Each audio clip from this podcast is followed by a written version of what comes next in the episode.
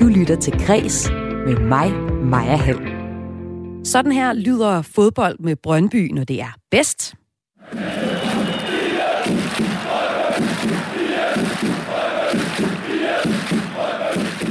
Og øh, sådan her lyder fodbold med Brøndby, når det er værst.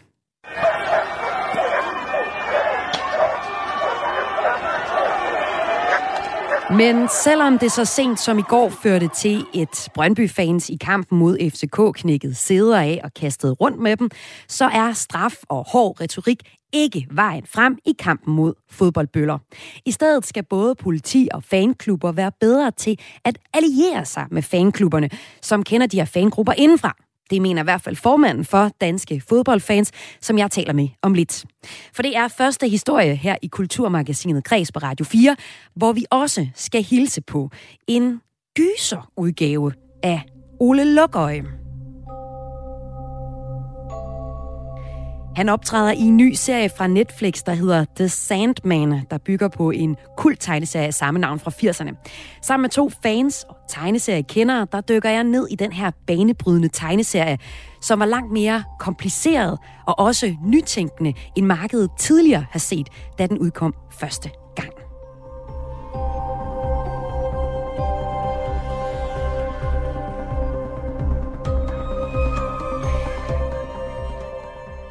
Og her, hvor vi ser hen mod studiestart, så skal det også handle om, hvordan teknologiske og naturvidenskabelige uddannelser lokker flere kvinder ind. Organisationen High Five Girls har netop afholdt en sommercamp kun for piger, og med kvinder som undervisere og rollemodeller.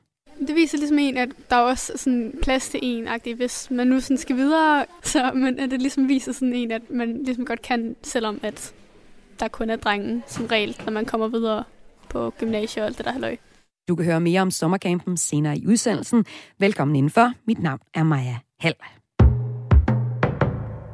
Og vi starter med historien om, at i går tørnede lokalrivalerne F C K og Brøndby sammen i parken, og det var en helt særlig dag.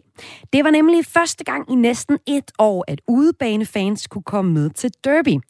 Karantænen skyldes, at forholdet mellem de to fangrupper ifølge politiet er på et historisk lavpunkt. Nu risikerer udebane-fans så, at karantænen bliver forlænget.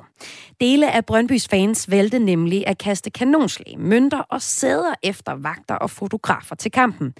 Og det her det bliver faktisk takseret i den milde ende af fodboldbølle-skalaen. For f.eks. i slutningen af juli, der endte to politibetjente på hospitalet, som resultater optøjer i forbindelse med en europæisk kvalifikationskamp i Brøndby, hvor dele af det polske udholds tilhængere gik amok.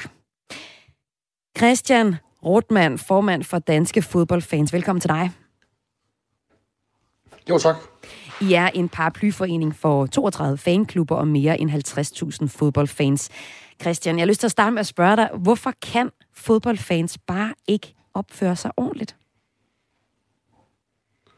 Altså, baseret på hændelserne i går, så er det jo et godt spørgsmål. Men det synes jeg også som hovedpart kan. Der afvikles mange hundrede fodboldkampe ja, hver eneste år i både den danske Superliga og rækkerne under, hvor man nu ser den gode fodboldkultur øh, et eller andet sted i dens bedst mulige scene, og så er der desværre også enkelte episoder, præcis som der er i det omkringliggende samfund, hvor der er nogle, der ikke kan finde opføres ordentligt, der er et eller andet sted ødelægger oplevelsen for de mange, og det, det er selvfølgelig utroligt beklageligt, men jeg synes som hovedbarn, synes jeg, at de danske fodboldfans er gode til at opføre sig ordentligt, og også skaber nogle festlige rammer.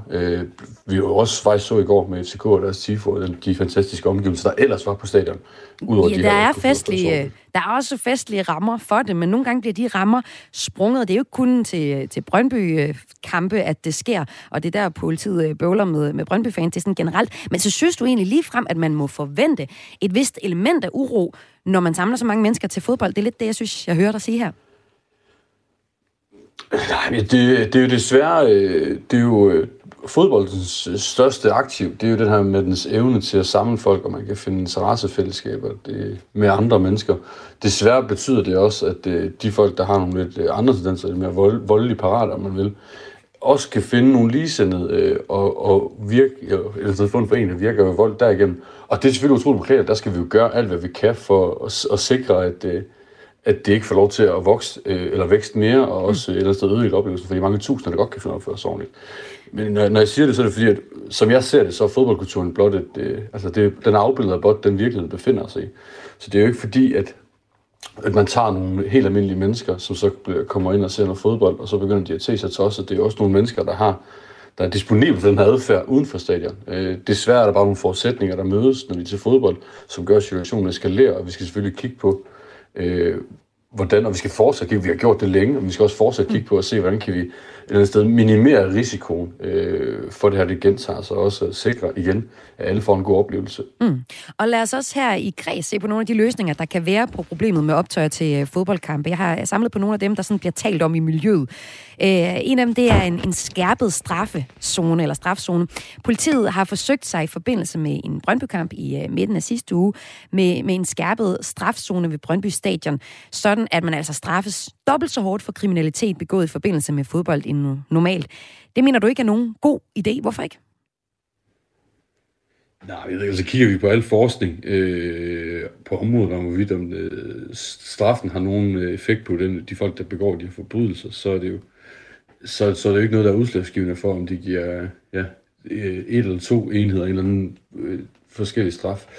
Det er, ikke, det er ikke straffen, folk det tænker på i, i gerningsøjeblikket. Øh, det er det ikke i omkringliggende samfund, det er det ikke til fodbold. Og det er jo en diskussion, vi altid har mm. i Danmark, for det er sådan, når vi har så sådan et strafferetligt problem, så øger vi altid straffen i en forventning om, at så afhjælper vi problemet. Men det er jo, det, for mig at se består det i en uvidenhed, og man ikke ved, hvordan at, man ikke forstår, hvordan, hvordan de her mennesker de agerer, på samme måde som selvom man fordoblede straffen med snyd under coronapandemien med øh, alle de her refusioner og alt muligt andet, så snød folk jo stadigvæk. Øh, Det er, det er en for simpel måde at se det på, at bare tænke, hvis vi bare straffer mere, så retter folk adfærden. Fordi det har vi gjort længe, og det virker ikke.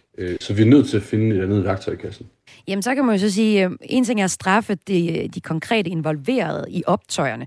Man kunne også straffe sådan lidt øh, over en bredere kamp. Sådan, øh, man har også diskuteret, om dårlig opførsel på lægterne ligefrem skal føre til pointstraf. Altså om Brøndby for eksempel efter balladen i går skulle have fratrukket point i tabellen. Når du siger det her med, at det, det egentlig ikke fører til noget, så tænker jeg, at den her kollektive straffeform, den måske kunne være ret effektiv. Hvad tænker du om den løsning? Ja, igen, jeg forstår godt, hvorfor man ender der, for at sige, at så, så svinger man også klubben til et eller andet sted og, og går mere i problemet. Jeg tror, klubberne gør rigtig meget. Jeg, jeg tror, det, det man også skal forstå i det her, der, der skal rigtig meget om bagved. Der er, man arbejder rigtig meget bagved kulisserne, så at sige, for at løse de her problemer. Og en pointstraf syner jo rigtig meget, men så ender vi, jeg, jeg frygter i hvert fald, at vi ender i en situation, hvor man et eller andet sted, så kan man jo spekulere i, og man kan et sted tige nogen til at, at begå handlinger, øh, som er stedet en pointstraf. Hvordan det? Så kommer vi også ud i det helt lavpraktisk, hvordan skal det ske? Er, er, er, det, er, det, er det tre sæder, der koster en pointstraf, eller mm. er det to sæder? Øh, det vil være uheldigt at ende i en situation, hvor man kan spekulere i at straffe det andet hold øh, i, i Superliga, der siger øh, for adfærd. Men, men er det så udspekuleret, at man kan spekulere i det? Vil du, vil du vurdere det? Man åbner i hvert fald døren for det. Vi har, hvis man kigger på de konflikter, der er på tribuner og sådan, også generelt i vores samfund, så er der altid, der er altid en hændelse, øh, som et sted sparker noget i gang. Øh, og det, man snakker tit om, hvordan man bedst muligt kan, kan, kan afvæbne en konflikt, men altså for mig at se, at bedst med afvæbne, det er at sikre, at konflikten slet ikke finder sted til at starte med, så vi skal jo vi skal være langt mere proaktive i den måde, at vi... vi angriber problemerne på. Mm. Også nu, jeg har hørt flere rapporter om, hvad der er sket i går, og, og, og hvordan relativt små situationer er eskaleret ud af proportioner på baggrund af forskellige ting, og vi skal selvfølgelig blive så gode som muligt på at løse opgaver på den bedst mulige måde, og sikre, at konflikten slet ikke sker. Så det her med, at vi sådan... problemerne er ultimativt bare et symptom, når vi ser et sædekaster. Det er bare et symptom på de underliggende problemer og alt det, der er løbet op til det her. Mm. Ja, fordi Christian Rortmann, formand for Danske Fodboldfans, du var selv til kampen i Parken i går, hvor F C K og Brøndby stødte sammen for første gang i næsten et år, hvor det ellers ikke har været muligt for de to fansgrupper at være til kamp på det samme stadion. Øhm, så siger du så ligesom, at, at det her med straf i det hele taget kan være, kan være en ret svær størrelse, både i forhold til, hvor meget skal man straffe, og hvornår, og har det egentlig nogen betydning for i gerningsøjeblikket, der tænker man måske ikke på, hvor meget man bliver straffet for den pågældende handling, altså hvis man hiver en stol af og kaster den efter nogen. Øhm, så er der måske sådan hele diskursen og den måde, man øh, opfører sig på, end den tredje mulighed, øh, som jeg har lyst til at, at trække frem i forhold til, hvordan man løser det her problem. Det kunne være sådan noget som øh, udskamning, at det simpelthen bliver lige med dårlig stil, og det kan man selvfølgelig sige, hvordan fanden gør man lige det, det ved jeg ikke konkret, men, men vil du sige, at det kan være en løsning, at man får nogle rollemodelsfans, der sådan kan være med til at udskamme de fans, der ikke gør det ordentligt? Ja, jeg ved, jeg ved ikke om, jeg ved ikke om ordet udskam er det rigtigt anvendt øh, i en situation. Jeg tror, det, det, det der er vigtigt, det er, at man har nogle, nogle gode eksempler i hvert fald på, hvordan man skal opføre sig. Øh, og det synes jeg også, vi har rigtig mange af. Øh, tidligere var det meget ude med, at hver gang der var konflikter, så var også fangrupperinger og klubber og alt muligt andet ude at tage afstand.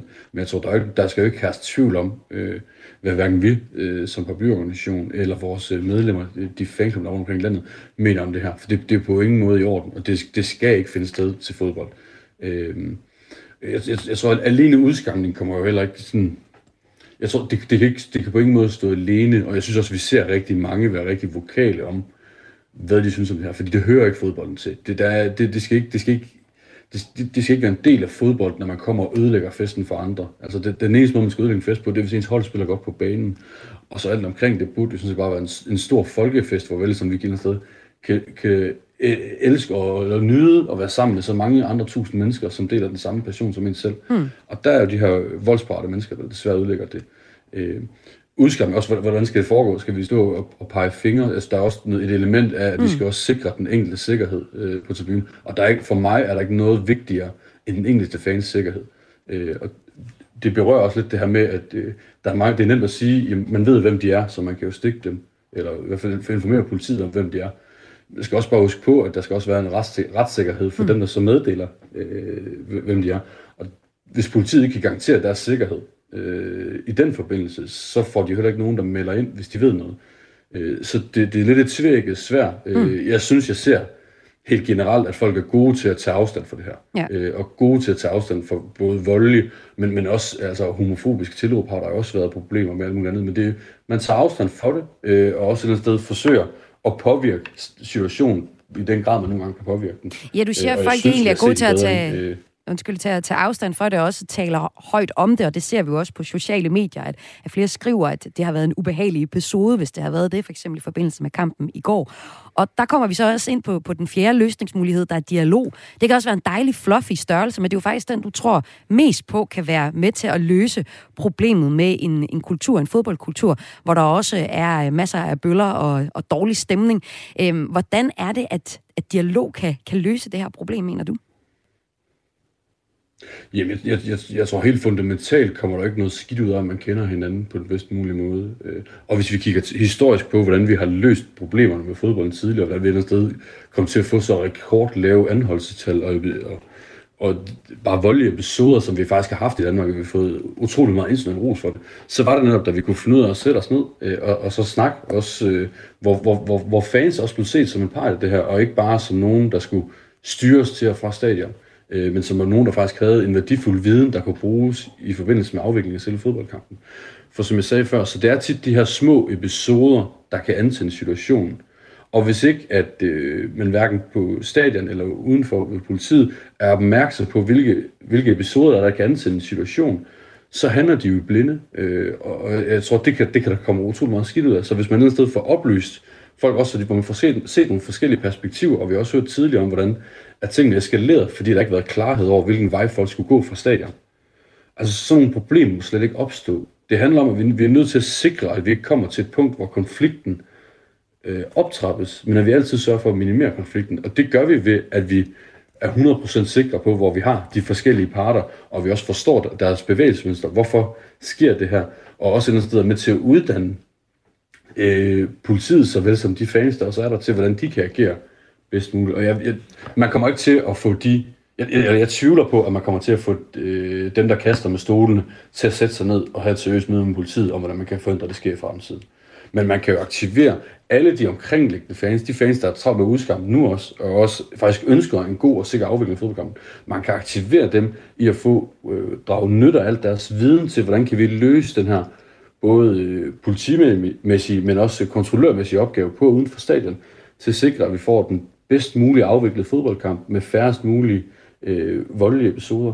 Men det kræver, at man bliver inviteret tilbage, øh, og også et eller andet sted set som en, en vigtig part i det her. Vi har set, at øh, Københavns politi har været rigtig aktive om, hvor meget de forventer, der kommer problemer til den kamp her. Og jeg, jeg, jeg forstår godt, at hvis det er forventning, så er man også et eller andet sted nødt til at agere derefter. Men det betyder jo også et eller andet sted, at det er jo en invitationskort til alle, der ønsker problemerne. Hmm. Fordi for mig at så se, at det er jo så godt som en statsgaranti på, der kommer til at være episoder. Så du mener egentlig, at alle parter, der er det vigtigt, at man, man, er, at man er klar på noget samtale om, hvordan en kamp skal foregå? Ja, vi, vi, vi er jo nødt til at tale om de oplevelser, vi har, og de episoder, vi ser. P T, så er det jo sådan, at når, når vi som fans oplever noget, altså vi, vi kan godt sende til politiet og løfte med en enkelte sag og sige, det her, det er jo forkert, og så kan de jo garanteret andet kan sige, ja, det kan vi godt se, men så frem, da vi ikke bliver inkluderet i planlægningen mod fremtidige øh, episoder, så sikrer vi jo ikke, at den viden bliver forankret og, og anvendt senere. Vi har rigtig meget dialog med klubberne nu, om hvordan de kan blive bedre til at agere, og hvordan et eller andet sted, vi som fans kan få det bedst mulige sammenspil op at køre. Men hvis vi glemmer øh, fans, som jeg jo stadigvæk synes, at øh, den vigtigste part i alt det her, hvis vi glemmer dem, så er der jo ikke noget fundament at bygge videre fra, fordi man altid tror, at man har sidder med løsningen selv, og historisk set, så har man ikke gjort det. Vi har opnået de suverænt bedste resultater, ved vi har anerkendt, at alle parter har noget værdifuldt at bidrage med at vide til at løse de problemer, og det er vi også nødt til at huske fremad. Dialog var altså den løsning, som du hæber på, Christian Rortmann, formand for interesseorganisationen Danske Fodboldfans. Tak fordi du var med her i Kreds. Det var fedt. Om lidt, så skal vi her i Kreds besøge en robotsommerlejr, kun for piger, der skal skabe en bedre kønsbalance på de teknologiske og naturvidenskabelige uddannelser. Og hvad det handler om, det kan du altså høre om senere i udsendelsen. Men inden da, der skal vi se på filmatiseringen af en tegneserieklassiker. Du lytter til Kreds med mig, Maja Hald. Ja, nu skal det nemlig handle om en helt særlig tegneserieklassiker, nemlig Neil Gaimans The Sandman, som er elsket af rigtig mange tegneseriefans. I fredags havde Netflix nemlig premiere på den i en serieversion. Her møder vi kongen af drømme, The Sandman, der bliver holdt fanget i over hundrede år i den virkelige verden, mens hans drømmerige falder fra hinanden og holder nogle levende fanget i søvn. Nightmares do not belong in the waking world. Oh, it turns out I fit right in. Dreams don't die.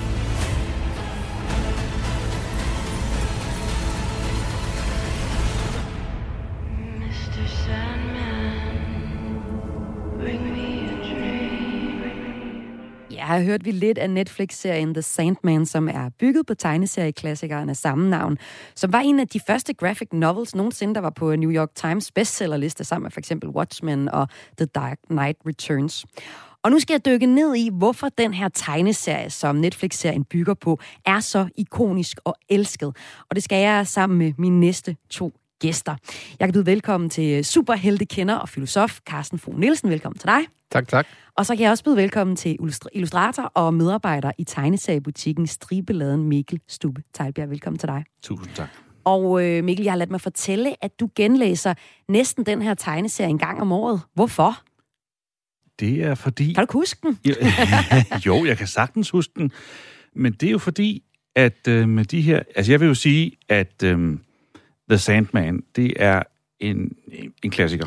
Den har det, som klassikere har. Den ændrer sig jo ikke som sådan, men i og med, at jeg ændrer mig år for år, time for time, så er der altid nye ting, som jeg ser i den, eller læser ud af den, eller lærer af, eller, ja, eller, eller, eller ser i tegningerne. Så ja, det er en, jeg kommer tilbage til hele tiden. Det er det. Og Carsten Fogh Nielsen, du, du peger på, at den her tegneserie, da den kom frem i firserne og også var ude i halvfemserne, så var den anderledes end noget af det, man har set tidligere. Hvordan, hvordan er den her tegneserie helt sin egen? Altså, den er, den er helt sin egen i, kan man i hvert fald kalde det, ambitionsniveauet. Den har et, et vanvittigt højt ambitionsniveau, den forudsætter rigtig meget af læserne, ikke? Altså, den, han, der bliver refereret til Shakespeare og til Dante og til hele den europæiske og øh, også afrikanske og amerikanske kulturhistorie. Sådan uden videre, det bliver ikke forklaret. Og, og det, er, det er altså sæt en meget høj bare, ikke? Og samtidig med det, så er den også eksperimenterende i sin sådan visuelle form, ikke? Det er nogle meget øh, nærmest ekspressionistiske tegninger. Det er ikke bare, man får ikke bare præsenteret, hvad der sker her. Man, man får det udtrykt med billeder på måder, som man ikke ville kunne gøre på, i næsten et hvert andet medie, ikke? Og de to ting sammen gør det, det er meget sådan unik på det her tidspunkt tegneserie, som der ikke var ret meget, der lignede på det her tidspunkt.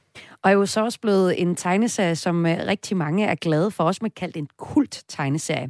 Nu er den her tegneserie så blevet til en serie på Netflix med virkelige mennesker, ikke tegneserie tegnet. Det er ikke sådan en en-til-en version af den her graphic novel, som den har sit navn fra, men øh, fokuserer, kan man sige, på hovedpersonens historie. Og hovedpersonen er The Sandman, som man bliver kaldt, eller Morpheus, som er drømmenes hersker. Og øh, kan man sige, plottet i øh, serien er, at han skal genoprette sit rige efter at have været holdt indespærret i over hundrede år af en troldmand. Da han så endelig slipper fri, så er hans rige faldet fuldstændig fra hinanden. Han har også mistet nogle af sine ting. Øh, for eksempel en krystal, en maske og en pose med sand. Og det lyder måske ikke meget, men det er nogle vigtige ting. Også posen med sand, og dem skal han ud og finde. De her genstande og også de skabninger, som er forsvundet, mens han har været væk fra øh, sit øh, drømmerige. Og øh, de faldefærdige drømme i, i drømmeverdenen, de, de har også konsekvenser for virkelighedens mennesker. Og alt det her med, hvad der er virkeligt og fantasi, det bliver der også blandet lidt sammen. Men det betyder også for virkelighedens mennesker, at de øh, for eksempel falder i en evig søvn. Det er der nogen, der gør, og nogen lider også af søvnløshed. Så vi har også et element der.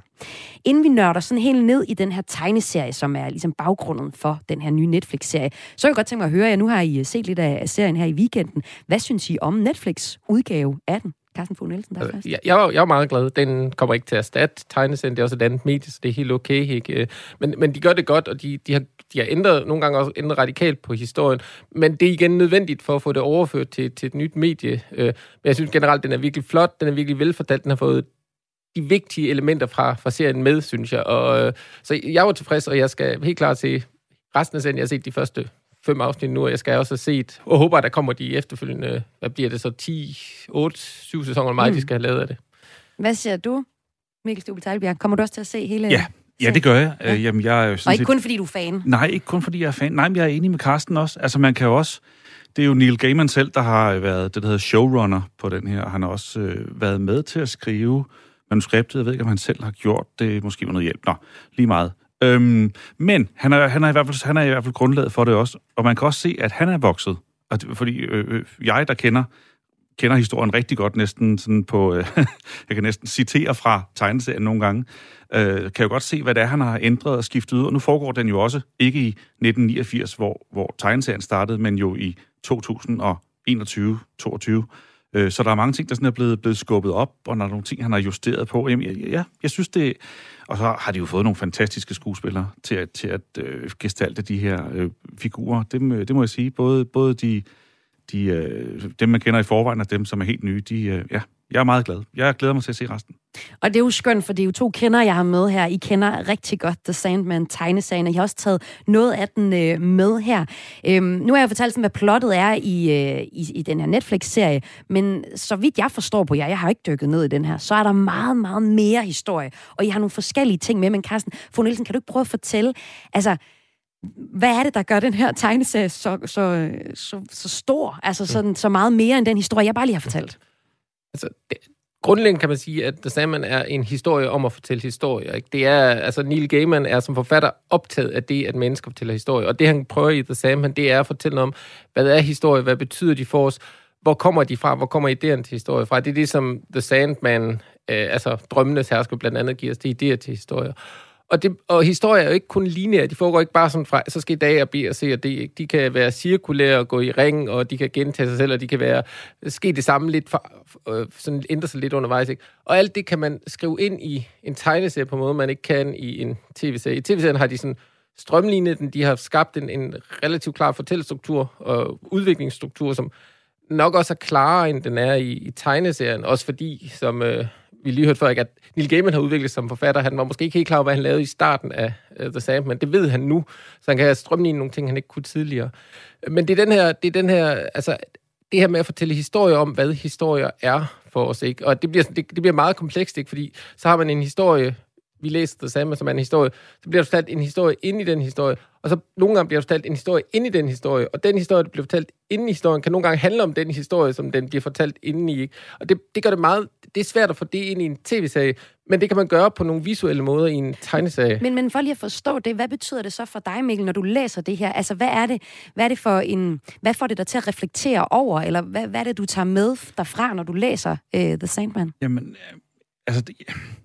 Neil Gaiman, han er, han er jo stor fortaler for, øh, for historier. Mm. Og øh, Morpheus her, drømmenes hersker, han er også The Prince of Stories. Altså, det, det er jo hans ansvar, det er faktisk hans arbejde, og det er, også, det er en stor del af historien handler om, at han ligesom skal finde ud af, at han har et ansvar for det her, og det er vigtigt, at han ligesom øh, passer på vores drømme og passer på historierne. Øh, og Neil Gaiman selv har jo været meget, øh, har været meget øh, højt talende omkring det her med the ban- book banning. Altså, det har han talt meget om. Og han har også sagt, at biblioteker, han, vi, vi har jo simpelthen brug for de her biblioteker, de her historier, for at læse os til empati. Altså det, det, det er en af hans store kæphester, der han siger, vi skal læse, vi skal lære vores børn, det er lige meget om de læser bøger eller tegneserier eller hvad de gør, men vi skal læse for at forstå hinanden. Hmm. Og det er den øh, empati, så som jeg... Så man lærer nogle mennesker at kende igennem de her historier foran... Lige præcis. Ja. Man, man, lærer, man, lærer, man, ser, man ser, hvordan, hvordan er andre mennesker. Mm. De er gode, de er onde, de er både og, de er begge dele på samme tid. De er, han er også meget fortaler for det transkønnede og for, for, for homoseksualitet, og i det hele taget forskellighed. Mm. Og det kommer meget ja, til og jeg synes også, nu så jeg lige første afsnit af den her The Sandman, som har fået premiere på Netflix, hvor vi har en, en hovedperson, som er sådan, jeg ved ikke engang, om han er en antihelt, eller hvad fanden han egentlig er. Han er en, han er en, en karakter, som man meget tydeligt kan se, øh, dealer med en hel masse ting, uden at vi hører særlig meget fra ham i første afsnit, for eksempel, hvor vi får præsenteret sådan, hvad det er for en historie, vi skal til at forstå. Vi forstår bare her, at et kompliceret menneske med nogle komplicerede historier, som ovenikøbet slet ikke er det menneske. Ja, som er egentlig bare en, hvad, projektion af drømme? Ja, han er, han er jo en... en øh... personifikation af drømme og historier. Ja, ja, ja men ja. altså... I, i menneskelig form. Ja. I menneskelig form, ja. Enkelt, super enkelt. Men, men Mikkel, lad os lige prøve, prøve, lige prøve en lille smule mere konkret. Så kan vi prøve at tage nogle af de historier, som man kan finde i historierne om drømmenes hersker. Ja. Altså Morpheus, altså The Sandman, som ja. den her serie bygger ja. på. Der er for eksempel en historie, der hedder A Game of You, som handler om et par, der hedder Barbie og Ken. Kender man måske godt. Prøv lige at fortælle, hvad, hvad, hvad er det for en historie, der er inde i The Sandman-historien? Jamen, jamen hvordan, hvordan skal man gøre det, Carsten?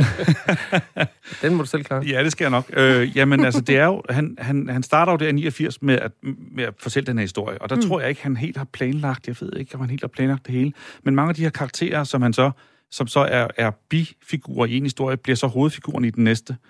Og den her historie, den handler jo så om, som sagt, Barbie og Ken her, som hedder Barbie og Ken, som bor i et hus, og som opfører sig, ligesom man kunne forestille sig, Barbie og Ken gør.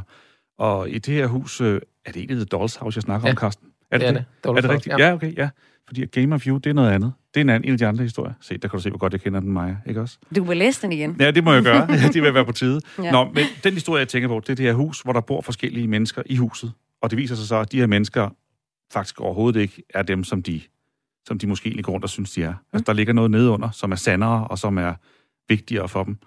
Og det er jo også en stor, en, en stor del af, øhm, uden at spoile noget som helst, af, af den store historie, der ligger i Sandman. For der er jo en, en lang stor historie, der handler om Morpheus, The Prince of Stories her. Det, det, så det, det er så der er en stor grund... gennemgående historie, og ja. drømme spiller ja. også en vigtig rolle i de forskellige historier, vi får, men det kan godt være, at vores hovedperson, som det i hvert fald er i Netflix, ikke lige er så meget til stede i for eksempel den her Barbie og Ken-historie. Øh, der, der er nogle historier, hvor han helt tydeligt, hvor han nærmest kun optræder i et enkelt panel, eller til sidst, hvor han dukker op sådan, og bare er en... altså den historie er blevet fortalt til, eller en, der bare observerer, hvad der, hvad der sker. Ikke? Og, og det er igen det der med, at, at, at der er sådan den her hovedhistorie, som handler om Morpheus' udvikling, og hvordan han bliver mere og mere menneskelig, og mere og mere lærer at forstå os mennesker. Og hvordan han så også til sidst nok går til grunde, men genopstår, fordi vi ikke kan klare os uden historie. Det er hovedhistorien. Og så uden omkring det, så er der netop alle de historier, som han fortæller og kan og kan fortælle og hjælpe os med at fortælle, ikke? Og de personer, der er i, øh, i med i Sandman, ikke? De har alle sammen, det er noget af det, der er fantastisk, de har alle sammen deres egen historie, ikke? Altså, en biperson får netop et, kan få en helt, et helt, et helt, et helt, et helt hæfte, eller nogle gange endnu mere, ikke? Hvad hedder det, Game of You, det er, jeg mener, er det ikke den, hvor det simpelthen, det er en hel, he, sådan sekshæftes historie, som, hvor Barbie er hovedpersonen. Ja. Øh, og hvor, hvor, hvor, som var biperson i, i en tidlig historie, ikke? Hun er hovedpersonen i den her historie, ikke? Og det, så det, de her personer, de væver sig ud og ind af hinanden, ikke? I kraft af, at deres historier bliver fortalt og bliver gjort mere og mere sådan, øh, altså, øh, hvad hedder det, øh, detaljeret, og vi kommer til at forstå, hvad der ligger bag de her personer. Jeg kommer sådan helt til at tænke på sådan noget Svend O. Madsen, det der med at forstå sig selv ved at, at kigge på verden fra et andet sted, når jeg hører jer fortælle ja, om, helt klart, om de her. Svend O. Madsen, jeg ved ikke, om Svend O. Madsen har læst Neil Gaiman, men de har helt klart noget til fælles i den der interesse for historien, for at fortælle historie og for at fortælle os selv gennem historier. Ja. Ja, øh, også, jamen, jeg tænker nu igen til, nu kommer der pludselig en åbenbaring her. Ja, ja, okay. Jeg er klar. Nej, ikke en stor åbenbaring, men det, det, det her med, at, at, at nogle karakterer, som er bifigurer i en historie, har et helt, et helt liv i, i en anden historie. Det er jo også en del af den her empatiske tankegang, som Neil Gaiman han udfører. Altså prøv, prøv at kigge på alle, alle dem, der går rundt på gaden, har deres egen, bi- egen historie. Ja, ja, de er biroller i, min, de i mit bi- liv. Lige præcis, men de er jo hovedroller i deres eget, ja, eller måske ikke, desværre. Eller, ja. Øh, ja, og, og alle skal jo alle skal finde sig selv hele tiden, og kan vide, om der overhovedet er noget selv. Altså, hvis man, hvis man nu går helt filosofisk til værks, Carsten. Det er jo også det, ikke? Det, det ændrer sig jo hele tiden. Det er organisk. Den her tegneserie, som altså Neil Gaiman øh, har skabt og nu er kommet på Netflix, den øh, blev udsendt i femoghalvfjerds numre mellem niogfirs og seksoghalvfems af det amerikanske forlag øh, D C Comics, og senere udsommet i sådan nogle øh, ti samlealbum. Og øh, som jeg sagde indledningsvis, så er øh, The Sandman anset af mange for at være en af de mest sådan, sofistikerede, ambitiøse, moderne tegneserier, de er også inde på her. Altså, hvordan universet er enormt stort og fletter ind og ud. Og jeg går ud fra, at det faktisk nærmest er nemmere at læse det, end at forklare om, hvordan personerne optræder i forskellige biroller, og så pludselig er hovedpersonen i sig selv. Og bløffende let at følge med, når man går i gang med at læse det. Det lyder ikke sådan, men når man først sætter sig ned, så bliver man suget ind. Jeg var lige i gang med at genlæse, og jeg havde glemt, hvor fængende de er allerede fra starten, ikke? Men når man først går i gang, er det svært at stoppe igen. Og så er der så også noget med det illustrative og med grafikken, og Mikkel Stube Tejlbjerg, ud over arbejde i tegneseriebutikken Stribeladen, så er du også illustrator. Prøv lige at fortælle lidt om, hvad der er særligt ved illustrationerne og den måde, at tegneseriedelen er skabt i den her tegneserie. Altså, jeg synes, og du må gerne, hvad hedder det, komme ind med, med små indstik her, Carsten, hvis du har nogle tanker om det. Men jeg synes jo, at det, der er fantastisk, det er, at igen, at Neil Gaiman, han, som jo er en fantastisk forfatter til os, derfor han er nem at læse, fordi han, han skriver klart og tydeligt og poetisk. Og, men han, han udvælger jo for hver historie den tegner, der passer bedst til den historie, og som så tegner hele den, kan man sige, den, den del af historien. Og så den næste historie, så er det en helt anden, helt, helt andet udtryk. Øh, og det, men handler... altså ændrer det sig sådan, sådan helt fra sådan noget, øh, det ved jeg ikke, Martin Strid til øh, noget øh, Disney-agtigt? Altså, det, det, det kan det sagtens. Så meget, det kan ja. det sagtens, ja. ja. Alt efter, hvor, hvor man er henne, eller, eller hvad for et menneske, der... Øh, jeg tror faktisk, jeg tror altså, at det er Game of You, Carsten. Så vi må lige tjekke ud, når vi kommer hjem. Men jeg tror, at der er på et tidspunkt, hvor de alle sammen drømmer i det her hus. Og hver person drømmer i en forskellig grafisk øh, form. Nogle drømmer sådan meget hakket, og nogle drømmer sådan meget øh, øh, geometrisk, og nogle drømmer i farver, og nogle drømmer i sort-hvid. Og, så og på hvordan den måde... er det, hvad er det for et, et øh, illustratorisk greb at gøre det på den måde? Jamen, det er, det er, det er jo at, at gå direkte til sansen, den, den visuelle sans, og sige, det her, det er, det er et menneske, de drømmer sådan her, sådan her sker det hos dem. Men det her menneske drømmer helt ud og helt ud i kanten af, af noget abstrakt og noget... Er der nogle eksempler, I står med det, med det jeg der? Jeg tror faktisk, at... Øh, ja. Det her, det, hvor man kan se tydeligvis, det er to forskellige drømme. Det er Kens drøm, og det er Barbies drøm. Og Kens drøm er de her... Alt sammen foregår i firkanter, det er meget sådan nærmest computeragtigt skrift, ikke? Barbies drøm, det er mere den traditionelle sådan, øh, eventyr...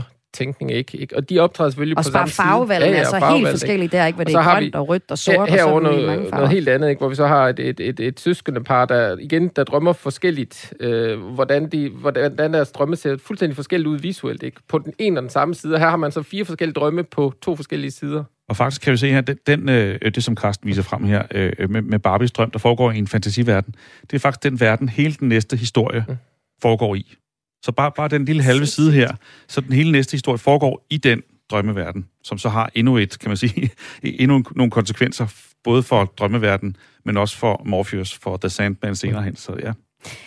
Øh, Carsten Fogh Nielsen, du talte, sagde på et tidspunkt, at, at han, lidt, han er ikke en rigtig antihelt, og han ved faktisk ikke helt, hvad han er, og han er ikke, måske heller ikke nogen han.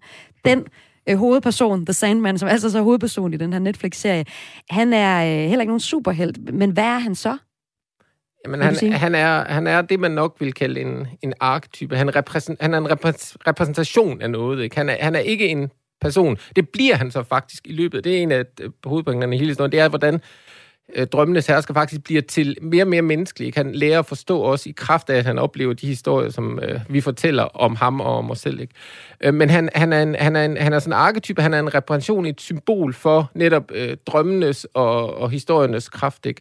Og det er derfor, han starter ud med at være sådan øh, meget faktisk fjern i forhold til os. Ikke? Han, han er, når man lærer mere om hans, om hans baggrund, så det hører man også, at han, han egentlig ikke har haft det store til overs for menneskerne. Det her, det er et job, han skal passe, og det er egentlig ikke, altså, han har ikke meget forståelse for os mennesker, ikke? Men det lærer han i kraft af den udvikling, han, han gennemgår. Og, og er det anderledes end som, for så mange andre superhelte, som du har set på som, som filosof? Men han, det, det er anderledes den, hvordan han ikke er... Altså, han, han, han, er, han er ikke han er ikke en superhelt. Han har ikke, han har ikke til, til, han har ikke til arbejde eller som job at frelse mennesker, ikke? Det er sådan set op til os selv. Ikke? Han kan godt hjælpe os, han kan understøtte os.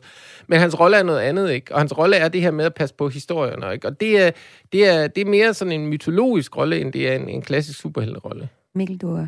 Ja, jamen, ja jeg, jeg, jeg tænker på... at det er jo sjovt, fordi det der med, at han ikke er noget menneske, men... Men en af grundene til, at han er så interessant, er jo, fordi han er meget menneskelig. Altså det her med at, at, finde, altså, at finde sig selv i, i verden og sige, jamen hvad fanden skal jeg? Hvad er det, jeg skal? Jeg skal er, er, det, er det vigtigt, jeg er her? Er det, kan, kan jeg bare gå rundt og surmule og bare gøre et eller andet, eller skal jeg, skal jeg simpelthen skal jeg tage fat tyren ved hornene og sige, hvad, hvad er det, jeg skal? Hvad er mit ansvar? Og det er jo, altså, det er jo igen en af de der, de der øh, øh, lag, der er i det. Han har jo en, øh, han har jo nogle søskende også. Som, ja, yeah. ja, de her syv søstre. Nu skal vi ikke snakke for meget om dem, fordi der, så, kommer vi, så kommer vi aldrig hjem. Men en af hans søstre er jo øh, Death, altså døden. Øh, jeg spoiler ikke for meget ved at sige det, fordi det tror jeg, det ved de fleste. Men hun er jo hun er faktisk en, der... Øh, hun er der for alle, når de dør. Og hun er simpelthen det sødeste i hele verden. Så hver, når man dør, så, øh, så er hun der og tager en i hånden og siger, nu skal jeg vise dig, hvor du skal hen. Og de har en meget en ret fantastisk, øh, som, som er et af, kan man sige, et af de mest berømte enkeltnummer overhovedet i tegneserieverdenen, der hedder The Sound of Her Wings, hvor, hvor øh, øh, drøm og død, dream og death, de går sådan en tur gennem London, og hun snakker om sit arbejde og ansvar, og det, det er virkelig, virkelig en, et smukt, øh, en smuk historie.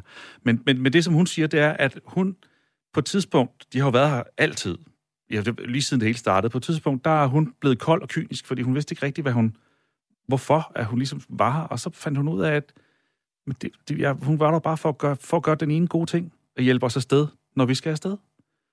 Og, øhm, og hendes indflydelse på, på Dream, det er også en, en kæmpe stor del af det, og hun er, og hun, hun, hun bruger faktisk en dag, øh, kan jeg ikke huske, om det er hvert år, eller hver hundrede år, på at være menneske, altså hvor hun, hvor hun sætter sig selv, hun glemmer, altså hun, kan man sige, får sig selv til at glemme, at hun er death, og lever bare som menneske en dag, for at vide, hvad, hvad er det egentlig, og hvad er det? Og det er jo også en ting, det der med, hvad, altså, hvad, hvad, hvad er det, og hvad er de andre? Ikke? Igen, empatien spiller ind her. Ja. Den rummer rigtig mange historier, og øh, rigtig mange ting, den her nye øh, serie, som altså kommer, er baseret på øh, tegneserien The Sandman, og nu er som en Netflix-serie også. Jeg håber, man kan få lidt af det også ud af at se Netflix-serien. Nogle af de store emner, I kommer ind på her. Er det jeres fornemmelse også? Ja, det, det kan man helt klart. Ja. Det er også til stede der. Ja, det, det, det kan man, og man kan sige, ligesom alt muligt andet, så kan man jo, altså, man kan jo se Netflix-serien, så kan man sige, kan jeg vide, hvad, om der er mere? Så kan man gå ned og og få fat i historien, eller ja, låne på biblioteket, eller hvor man nu kan... Øh, Købe dem i Stribeladen. Ja, tak, Carsten. Jeg vil ikke sige det selv. men øh, men så, så, så, så det kan man jo gøre, alt efter hvor, hvor, hvor meget man synes, og der er, der er meget at dykke ned i. Det er der. Tusind tak, fordi I var med her i Græs, øh, filosof og tegneseriekender og superhelteeksperter, du også lidt, Carsten Fogh Nielsen. Og også øh, tusind tak til dig, illustrator og medarbejder i tegneseriebutikken Stribeladen, Mikkel Stube Tejlbjerg. Tak. Hvis du godt kunne tænke dig at se uh, serien The Sandman, så ligger den altså på Netflix nu, og du kan ses lige nu. Og efterfølgende, så kan du kaste over den originale tegneserie, som du sikkert kan finde i din lokale tegneseriebutik. Om lidt, ja, så kan jeg sige Caminoen, vingård, pølse. Du skal faktisk ikke til Sydfrankrig eller Italien for at få fat i nogle af de her elementer. Du skal ikke længere end til Sydjylland for at opleve det. Og om lidt i vores sommerferieguide til Sydjylland, der kan du høre mere om det. Men først skal vi på Robotcamp. Du lytter til Græs med mig, Maja Hald. Ja, for nu skal vi en tur til Odense, hvor en gruppe piger mellem tretten og seksten år netop har været samlet på en robotsommerlejr. tre, to, et, go!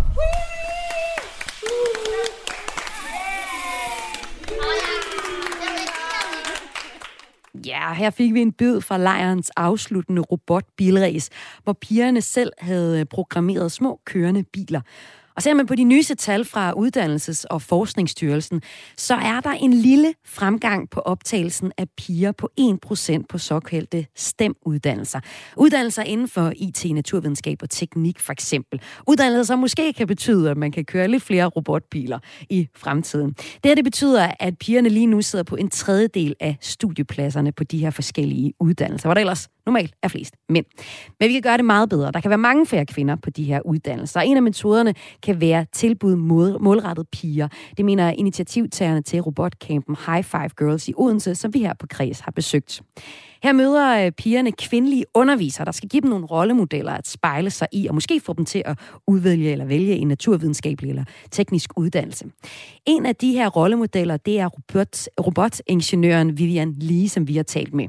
Hun underviser i et håb om at give de her unge kvinder, unge piger, nogle kvindelige rollemodeller, som hun altid selv har manglet. Øh, altså, det giver en eller anden øh, følelse af, at jeg hjælper Øh, unge piger, der er usikre på, om de gider øh, at tage en teknologisk uddannelse. Øh, og det synes jeg er fedt, fordi der er ikke så mange piger, der vælger at gå den retning. Øh, så jeg føler lidt, at jeg, jeg hjælper dem på vej på en eller anden måde, øh, og viser dem, at, at piger kan også godt lave sådan noget. Havde du selv manglet rollemodeller, da du var i den alder? Øh, ja, det havde især kvindelige rollemodeller. Øhm, grunden til, at jeg valgte en teknologisk uddannelse, var fordi, at det var en mand, der, der, havde, der havde lavet en robot, som jeg var interesseret i. Så det var faktisk en mandlig rollemodel. Jeg har ikke haft en kvindelig rollemodel på den måde, så det, det har der manglet. Hvad vil du gerne have, at pigerne tager med her fra dig? Jeg vil gerne have, at, at de, de tænkte, at det var sjovt, og at de lærte noget. Det er det vigtigste. De behøver ikke at vælge en teknologisk uddannelse i fremtiden, men så længe at de prøvede det, og de har lært noget, så er det, ja, så er det, det hele værd. Så er det det hele værd, lød det her fra robotingeniør og rollemodel på campen.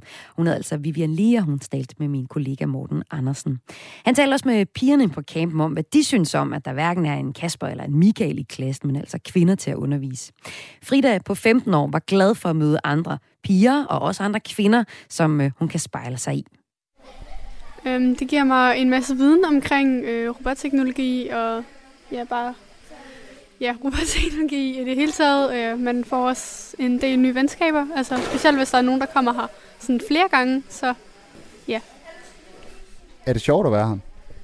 Øh, ja, det er ret sjovt at være her. Altså jeg har været på en del camps efterhånden. Øh, det er mit tredje år på præcis den her camp, så det er meget sjovt at være her. Du ja, lærer også nogle nye ting hver gang og bliver ligesom bedre hver gang. Hvad betyder det for dig, at det rent faktisk er kvindelige rollemodeller, der står derinde og ikke øh, en mand? Det viser ligesom en, at der er også sådan plads til en-agtig, hvis man nu sådan skal videre igennem for eksempel. Jeg skal på efterskole lige om lidt, og der er kun drenge i min klasse, og det er lidt trist. Så men at det ligesom viser sådan en, at man ligesom godt kan, selvom at der kun er drenge som regel, når man kommer videre på gymnasiet og alt det der halløj. Så lød det her fra Frida på femten år. Vi skal også lige høre fra Sofie på tolv år. Hun synes, det er sejt kun at blive undervist af kvinder. Hvad gør det for dig, det der med, at det er kvindelige øh, rollemodeller, der står herinde og underviser jer?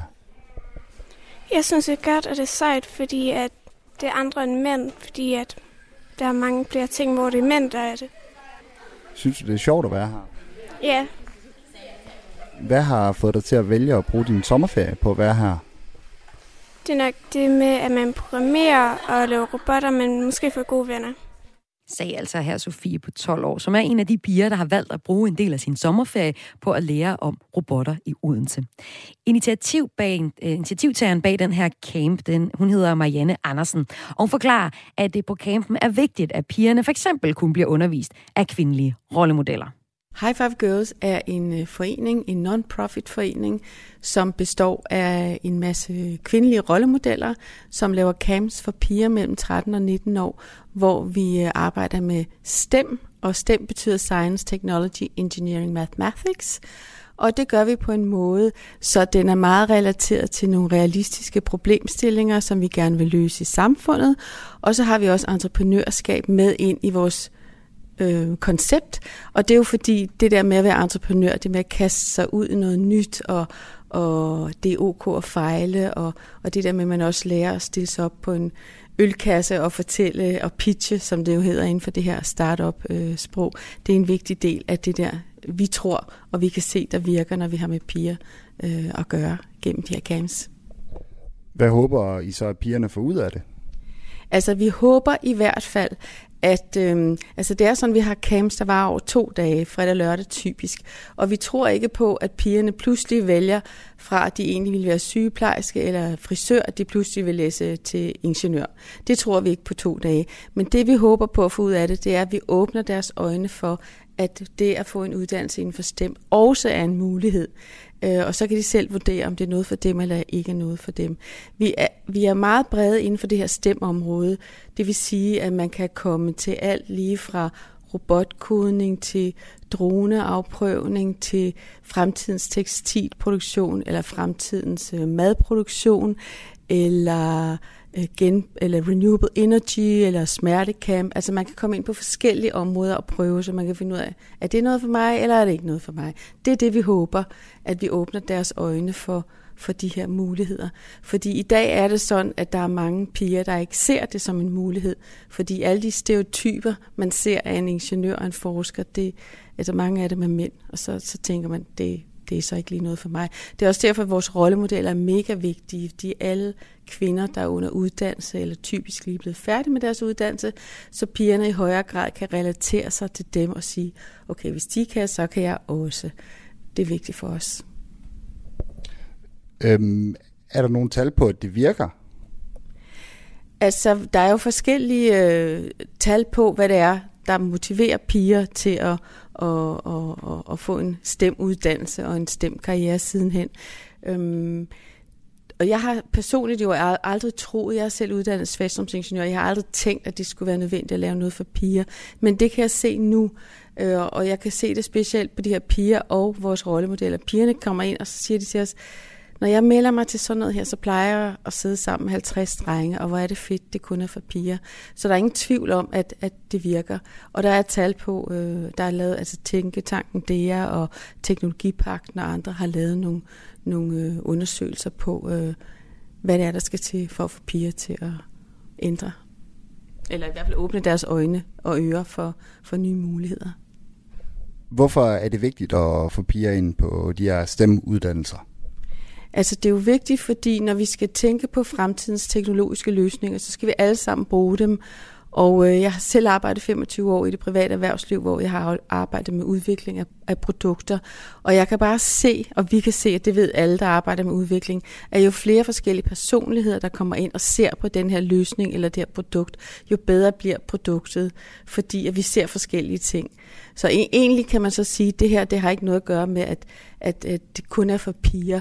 Vi kunne lige så godt lave det også for drenge, fordi der er også visse drenge, der ikke bliver tiltalt af den måde, man taler om teknologi og teknologiuddannelser i dag. Vi har bare valgt at sige, okay, vi er selv kvinder, så vi har selv været igennem denne her. Vi er meget autentiske i den måde, vi, vi arbejder på, og kvinder er underrepræsenteret inden for de her fag, så derfor er vores fokus øh, piger. Men det kan jo lige så godt være for drenge, altså den type drenge, der ikke normalt er den her nørdede, øh, typiske stereotype ingeniør. Synes du, at øh, sådan nogle uddannelser som ingeniør eller matematiker godt kunne gøre noget mere for at øh, få pigerne ind? Ja, det synes jeg faktisk, fordi det, der er enormt kedeligt, synes jeg, og trist, det er, at ingeniørfaget er jo mega, mega kreativt, men det kommer ikke rigtig ud, når man sådan øh, kommer ud til øh, åbne hus og hvad det ellers er. Der, der kunne helt sikkert gøre en hel masse. Og så betyder det også lidt den der, når man kommer ind ad døren, at, at det ikke er et meget maskulint udtryk, man ser og, og føler, når man kommer ind. Der er masser af ting, man kan gøre. Altså I T-universitetet i Danmark i, i, i København har faktisk gjort det pænt godt i forhold til at få flere kvinder ind. Også her med de nye tal, der lige kom ind nu her i efteråret to tusind toogtyve. Der er også en stigning på, på, på flere kvindelige studerende derude. Så jo, øh, det er helt sikkert. Sagde altså her Marianne Andersen, der er initiativtager til robotcampen High Five Girls. Du lytter til Græs med mig, Maja Hald. Og det sidste, du får her i Kulturmagasinet Græs, det er en kultursommerguide til dig, der skulle komme forbi Sydjylland.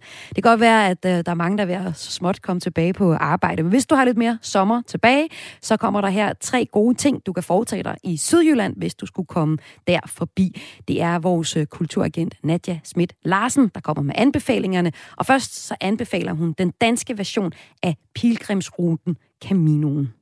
Ved Haderslev, der har vi det, der hedder Caminoen Haderslev Næs, som er en vandrerute på et hundrede og seks kilometer, hvor øh, ni smukke kirker faktisk danner fikspunkter for, for turen. Og man går en, en rute gennem noget mark og skov, ad grusstier, landeveje, cykelstier, hvor man både har kig til bakker og vand under hele turen. Øh, man starter ind i byen ved Haderslev Domkirke, hvor man så fortsætter til Hertug Hans Kirke og videre øh, igennem øh, landskabet ved de forskellige øh, små øh, landsbykirker. Og, og halvvejs på ruten, der havner man så på Årø. Øh, hvor min næste anbefaling som kulturguide øh, ligger, og det er nemlig Årø Vingård. Og, og jeg vil sige, at oplevelsen til Årø Vingård, den starter allerede fra, når man kommer på færgen. Man skal nemlig over øh, på øen med færge. Og, og det er som sådan lidt en rejse tilbage i tiden, hvor det simple og det naturlige og det skønne, altså sådan det her skønne langsomme, det starter. Skuldrene sænker sig. Man får virkelig fornemmelsen af, af ferie, sådan en rigtig ferie fra da man selv var barn. Nu har jeg selv igennem hele min barndom sejlet til alle Danmarks øh, småøer med, med min mor, min far og min søster. Så, så sådan den her oplevelse af at komme med færge over på øen, det, det er som at komme tilbage i en eller anden lille tidslomme. Øh, og man kan gå rundt på Årø og, og opleve forskellige ting, og, og dem vil jeg ikke lige komme ind øh, på i dag, men jeg vil komme ind på Årø Vingård, som byder på øh, både mange smagsoplevelser i form af lokale råvarer. De serverer en meget lækker frokost, hvor man både kan smage noget Galloway-kvæg, der har gået på øen, øh, man kan få noget fisk fra deres røger, øh, røgeri, og så i højsæsonen der har de vinsmagning med muligheden for at se produktionen af deres vin. Så øh, din øh, anbefaling øh, som kulturagent for Sydjylland, den her sommerferieanbefaling, hvor du øh, skal prøve at fortælle os, hvad det allerfedeste ved dit øh, område er, det er altså, at man skal gå Caminoen Haderslev Næs, hvor man øh, blandt andet kommer hen til den her øh, vingård, som øh, et fedt øh, sted på ruten. Og så skal man jo sådan set gå tilbage til øh, Haderslev, hvor ja. Din sidste anbefaling øh, er. Hvad skal man opleve i Haderslev? Lige præcis. Ja, men i Haderslev, der skal man opleve noget så simpelt som ringriderpølsen. Øhm, simpelt siger du, men jeg glæder mig virkelig til at høre, hvad er en ringriderpølse? Ja, det er jo en øh, sønderjysk udgave af det, der hedder bratwursten. Det er en hvid stegepølse med svinekød og flæsk, eventuelt svinekød og oksekød, som ofte bliver fordelt sådan fire til en, hvor der er tilsat nogle krydderier og noget vand. Hver slagtermester har altså sin egen krydderiblanding, som ofte indeholder både noget allehånde, noget muskatblomme og peber, øh, som ligesom skal give de her smagsoplevelser. Ringeredpølsen, den må ikke indeholde mel eller andet fyldstof. Skindet, det skal være sprødt efter en grillstegning. Øh, og det kan man sige, det er sådan den officielle beskrivelse af pølsen. Men nu er jeg jo sønderjysk kulturagent, og, og jeg... Jeg må indrømme, jeg har været lidt bange for at gå ind i den næste del af min anbefaling, fordi for os sønderjyde, der har vi det jo med pølser, som andre har det med religion, og der er mange trosretninger. Og derfor vil jeg sådan prøve at gøre den sidste del af min anbefaling så neutral som overhovedet muligt. Sådan overordnet set kan man sige, at det er jo ikke nogen hemmelighed, at den sådan kommercielle dyst i Danmark, den ligger mellem Højer og Lampe. Men dem vil vi slet ikke snakke om i dag, fordi det er... Altså det er, to slagterier, der laver ringriderpølser. Ja, ja, lige præcis. Der, der, der, og de har dem både i, i Rema, mener jeg. Sådan lidt, så dem kan man vist også købe i, i Aarhus. Øhm, men også ærkesønderjyder. Vi ved jo, at de bedste ringriderpølser, de findes hos øh, en slagter i Løjt ved navn Fritz Hilbig, som også er formand for en brevdueforening, og så Haderslevs øh, slagter Christian Folsted. Øh, og jeg mener, at slagteren i Løjt, han faktisk kun sælger til sådan noget som for eksempel ringeriderfester.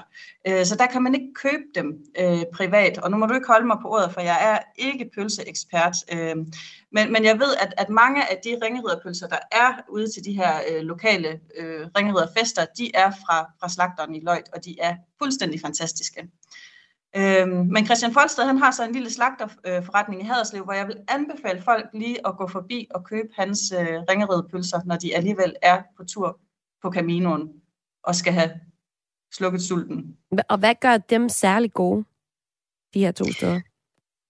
Jeg, t- jeg tror, det er en blanding af, af, af den krydderib, Øh, blanding, som er jo unik for, for hver slagter, og, og der er ikke en, der følger en fast opskrift. Og lige især de her to, de har en... Øh, der er lige skruet lidt op for krydderierne, og så den her øh, sprødhed, og det der knæk, altså at, at og det lyder sådan et klamt at sige tarmen, men, men tarmen, den er, øh, den er ikke sådan slatten, den, den knækker med, øh, når man bider. Jamen, øh, tusind tak for den anbefaling, eller de anbefalinger. Det var så lidt. Jeg håber at se mange folk hernede øh, i Haderslev. Og anbefalingerne, dem finder du på skrift i Radio fires øh, Kreds af kulturprogrammet, Kreds' øh, programtekst, hvis du går ind og finder programmet som podcast. Det var Kreds for i dag, tilrettelagt af Mathias Wissing, Line Grønborg Poulsen og Morten Andersen, og mit navn er Maja Hald. Kreds er tilbage i morgen kl. fjorten nul fem og kan altså findes som podcast i Radio fires podcast-app, hvis du ikke kan vente så længe.